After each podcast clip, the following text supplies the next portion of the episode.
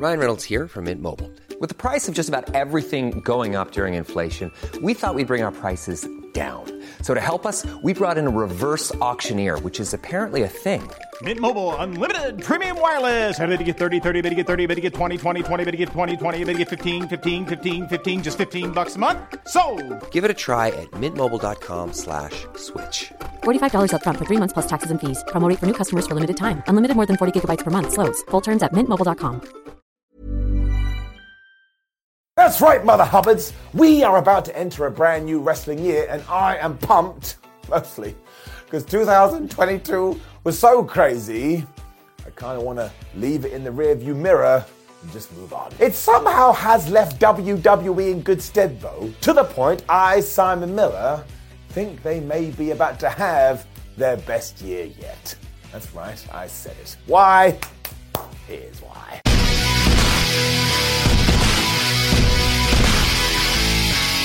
So in good old YouTube fashion, we will break this up into segments and we'll kind of do it chronologically because we will start with the Royal Rumble that's going down in January.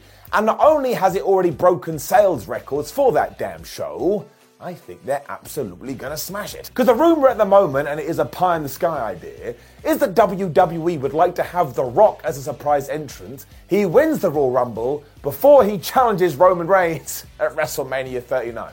And I'm sorry, we could sit here till the end of time you ain't going to be able to come up with a scenario better than that. And I know there's naysayers out there who go like, well, I don't want to see Dwayne Johnson in this position, but he is one of the biggest stars in the world.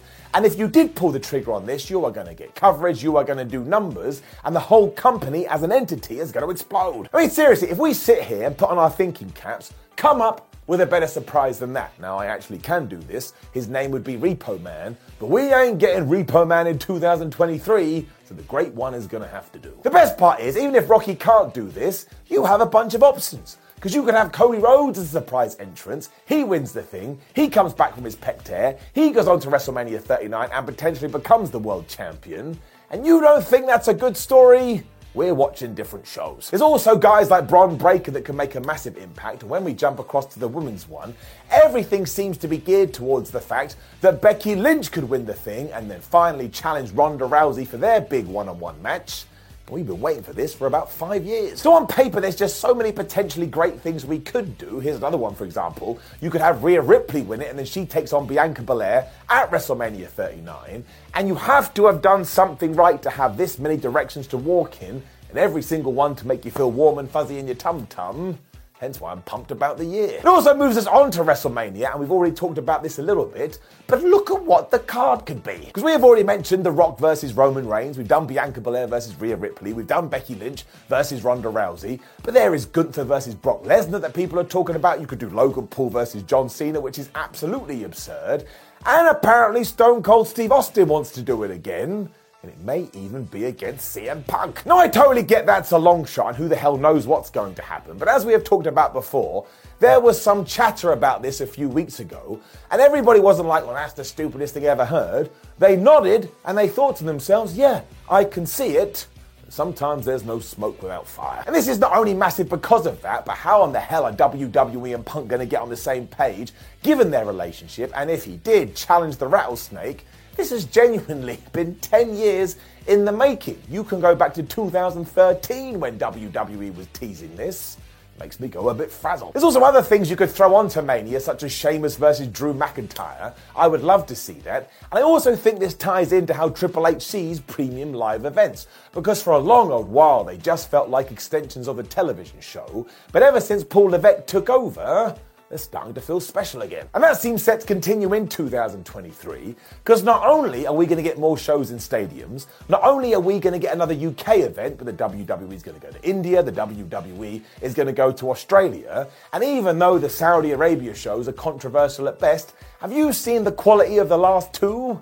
They're increasing as well. I mean, do not forget about Logan Paul versus Roman Reigns. You could have done that match at WrestleMania and nobody would have blinked an eye because they hit the level that was required. Well, that's not true. If you did Logan Paul in the main event at WrestleMania, the internet would crash, we'd never see it again. But there is a big plus side to that. No more Twitter. The more we can do this, though, the more they feel separated from Raw and SmackDown, and that is so damn important because everything starts to merge into one, do you know what the overriding feeling is? Holy crud. There is so much wrestling on television, and it's wearing me out a bit. And you don't want to be worn out. You want to be excited about this stuff which is why I also appreciate the fact that Triple H mostly has taken pay per views down to around about three hours. It's what wrestlers use in order to create their edge as well. I'm not talking about Adam Copeland, but he too will be back in 2023. And think about all the stars who are ready to break out. I mean, there's Bron Breakker, Roxanne Perez, Carmelo Hayes, Solo Sikoa, Montez Ford will probably split from the Street Profits, and he'll smash it too. You could actually introduce a brand new character every single month and don't forget that's the lifeblood of wrestling. You need that filter. Which also actually ties in very nicely to the best thing about 2022 the bloodline. Because next year, or this year, depending on when you're watching this video, that's going to implode as well. And we're going to get to our culmination. I think it's going to be terrific. Because the whole story has been like watching a movie trilogy that needs a payoff. And if it does actually end with Sami Zayn and Kevin Owens teaming up to beat the Usos at WrestleMania, that ties into the WrestleMania stuff again.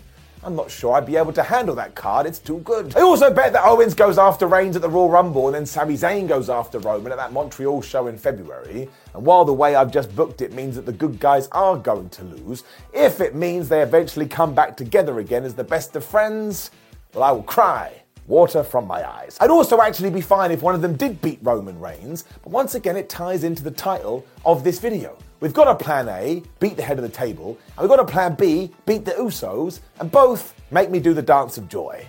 So I'm joyful. There's also a bunch of out of left field predictions we could talk about as well. For example, Big E could make a return, and oh my gosh, my heart will shatter to a thousand pieces. Charlotte Flair has to make a comeback. Bray Wyatt and Uncle Howdy have to do something big. And we'll bring WrestleMania in again, because we're probably going to get Dominik Mysterio versus Rey Mysterio. And that thing has been built brilliantly too. I mean, we've really only touched on the first half of the year here, but when you get to part two, we're going to get a SummerSlam, which will also be massive. And you could even hold Cody Rhodes versus Roman Reigns off to that premium live event. And that's when the American Nightmare wins.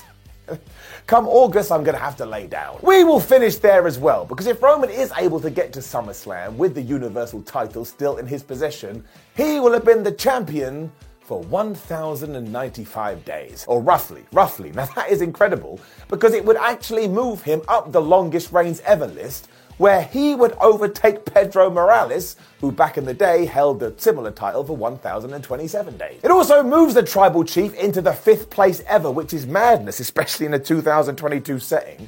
And if WWE wanted to hold this off for a few more months, he would even usurp Bruno Sammartino. Now, I'm not talking about the massive one that was like 7 million days, that will always be number one, but he had another reign that lasted 1,237 days. Now, while I don't think WWE is going to do this, the fact that it's on the cards, I think it's a big deal. And I know not everybody likes this, but to me, it's like a bad joke. At first, you're like, well, that was bad. Then it actually becomes bad, but then you keep telling it, for some reason, it becomes funny again.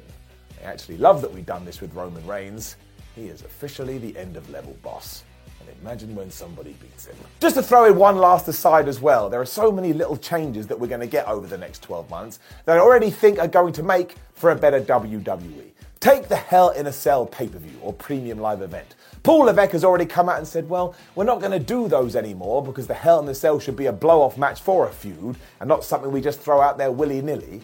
And if we take this same thought process and just copy and paste it everywhere, it's going to make for a better product. It also makes me more excited about the Elimination Chamber and whatever we do with Money in the Bank because I just think now management is seeing the same way that the fans see it. When you have that synergy, good times are ahead. I'll be completely wrong now, but again, that's not the point of this video, is to get really excited and ride that wave. So I just think that 2023 on paper has the potential to be so damn good as long as we get everything right. That's why I'm so excited about it. Sometimes it's nice to get the positivity cannon and fire it into the abyss.